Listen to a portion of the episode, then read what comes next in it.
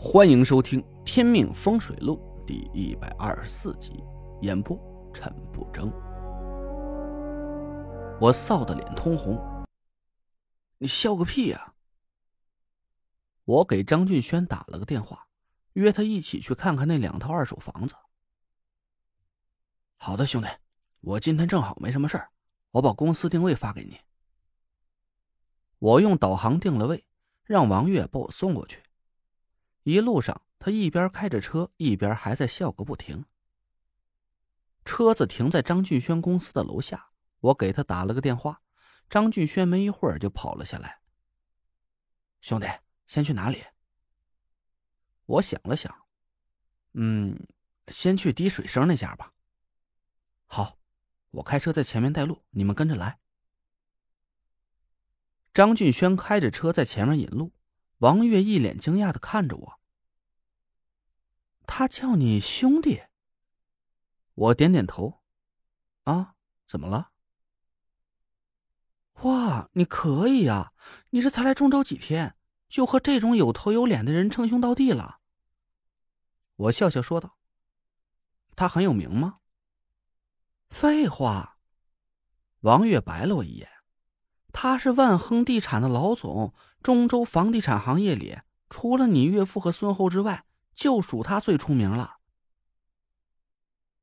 我笑了笑，没说话，心想啊，要是你知道我和孙侯也认识的话，眼珠子不得都掉下来呀。开了没多久，张俊轩把车子开进一个老式小区里，王月跟了进去。他皱了皱眉：“这里没有停车场啊，小区里车位很紧张的，也不知道能不能找到。”张俊轩的车子。在一个空着的停车位旁停了下来，他下了车，敲了敲王月的车窗：“你停这里，我找到停车位就回来找你们。”张俊轩开着车走了，王月赞叹了一句：“好男人，有风度。”我开了句玩笑：“怎么看上他了？”王月笑道：“怎么了？不行啊，天下好男人不光你一个。”人家又帅又有钱，不比你强多了。再说了，他是你大哥，我要是能泡到他，以后就不用比你矮一辈了。我笑着摇头说道：“那不行，你要是泡上他，我得管他叫侄女婿，可不能让你占了便宜。”呸！叫嫂子。我们停好了车。足足等了十几分钟，张俊轩才满头大汗的跑过来。实在不好意思啊，刚才找车位等久了吧？张俊轩递给王月一瓶水，又递给我一瓶。王月扭扭捏捏的接过来，轻轻说了句谢谢，我差点笑起来。张俊轩带着我们朝一个单元走过去，我问了他一句：“哎，大哥，你结婚了吗？”张俊轩摇头：“没有啊。”“那你有女朋友没有？”张俊轩苦笑道：“我呀，怕把命煞厄运带给别人，哪敢谈情说爱呀？哎，我这么多年一个人过惯了，还没考虑过个人感情的事儿呢。”我看着王月偷笑，他恶狠狠的瞪了我一眼。张俊轩奇怪的回过头看着我们。王月立马换了一副温柔的眼神，我差一点忍不住笑出声来。我们走上三楼，张俊轩掏出钥匙打开一道门，就是这里了。我走进门去，张俊轩犹豫了半天，咬着牙跟在我身后。我心里暗暗发笑，看来他胆子很小。一阵滴答滴答的滴水声传来，王月皱了皱眉头。水管漏了，怎么也不修啊？时间长了，不把地板给泡坏了？张俊轩小声给王月解释着。我看他俩黏黏糊糊的，就笑了笑，自己在屋子里绕了一圈。这是个小三室的房子，格局和装修啊都还不错。按照这个地角的正常房价，差不多能卖到两万八到三万左右一平。田慧文说：“这套房子能卖到接近二百万，确实不假。房主只报了六十万的价格，简直就像是白捡一样。我绕到次卧里，鼻尖感受到了一丝淡淡的凉意。我心里冷笑，看起来那个捣蛋鬼呀就在这里了。我没动声色，回到客厅里，张俊轩赶紧问我：“怎么样，有把握吗？”我对他笑了笑：“大哥，这套房子你打算多少钱卖给我？”张俊轩愣了一下。房主报的是六十万，我当然就是这个价格给你。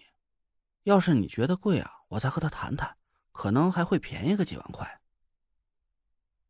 我笑着摇头。讲价肯定是要讲的，不过那不是我的事儿。这套房子我给你一百万，包括佣金在内。你和房主谈到多少，我就不管了。张俊轩脸色一冷。你这是什么话呀？我把你当兄弟，你可没把我当大哥啊！我赶紧解释，我不是那个意思。这套房子阴煞呀，实在是太好对付了，这钱赚的我有点不好意思。张俊轩白了我一眼：“解煞是你的本事，我凭什么去拿这个钱呢？要是你这么做呀，那我就不卖给你了。”我见张俊轩坚持，也不好再说什么。那这样好吧，以后这种生意啊，我都按原价给你，你不许免佣金。还有啊，你和房主谈下来的差价都归你。张俊轩无奈的笑笑：“行，就这么办。”我点点头说：“那就好说了，回头两套房子和合同的款项都让慧文跟你交接，我不懂这些。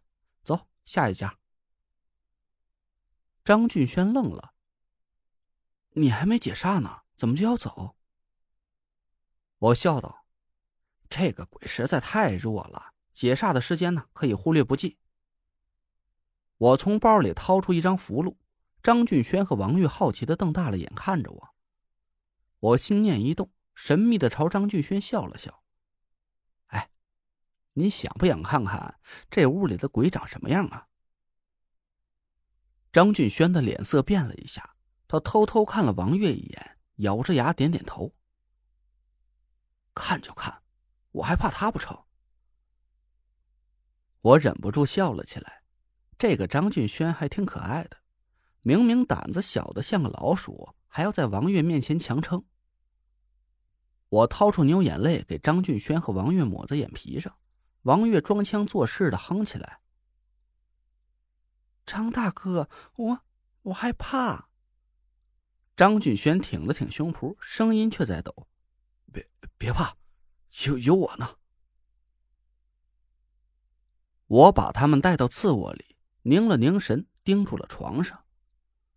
一个肥头大耳的阴煞躺在床上，还翘着二郎腿，他小眼圆的滴溜溜的。呲着两颗大板牙，活像是一只大松鼠。张俊轩吓得大叫了一声，一把抓住王月的胳膊：“啊，鬼鬼鬼啊！”我心里是暗暗叹了口气，坏了，闯祸了。本来想让张俊轩趁机保护一下王月，结果他却吓成这个怂样，真是弄巧成拙了。捣蛋鬼见我们能看到他呀，吓得一咕噜从床上爬了起来，瞪着两只圆溜溜的小眼睛看着我们，嘴巴张得老大。我眼神一冷，拿起手里的符箓朝他晃了晃，念你从没害过人，今天饶你一命，以后不许再进这栋楼了，滚！捣蛋鬼吓傻了，他呆呆的看着我。我手上的法力灌注进了符箓，符箓一下子腾起一道淡淡的金光。捣蛋鬼惊叫了一声，连滚带爬的挣扎了几下，化成一股黑气，一下子从窗户缝里飞了出去。我收起了符箓，说道：“走吧，下一家。”张俊轩吓得脸色煞白，说不出话来。他缩在王月怀里，抖成了一团。白眼仁都快翻出来了。王月抱着他说道：“没事了，别怕。”张俊轩扎在王月的怀里，王月朝我得意的笑着，我有点发懵。这这就算是泡上了。您刚刚听到的是《天命风水录》，我是主播陈不争。订阅专辑不迷路，麻烦您哎再给我个关注。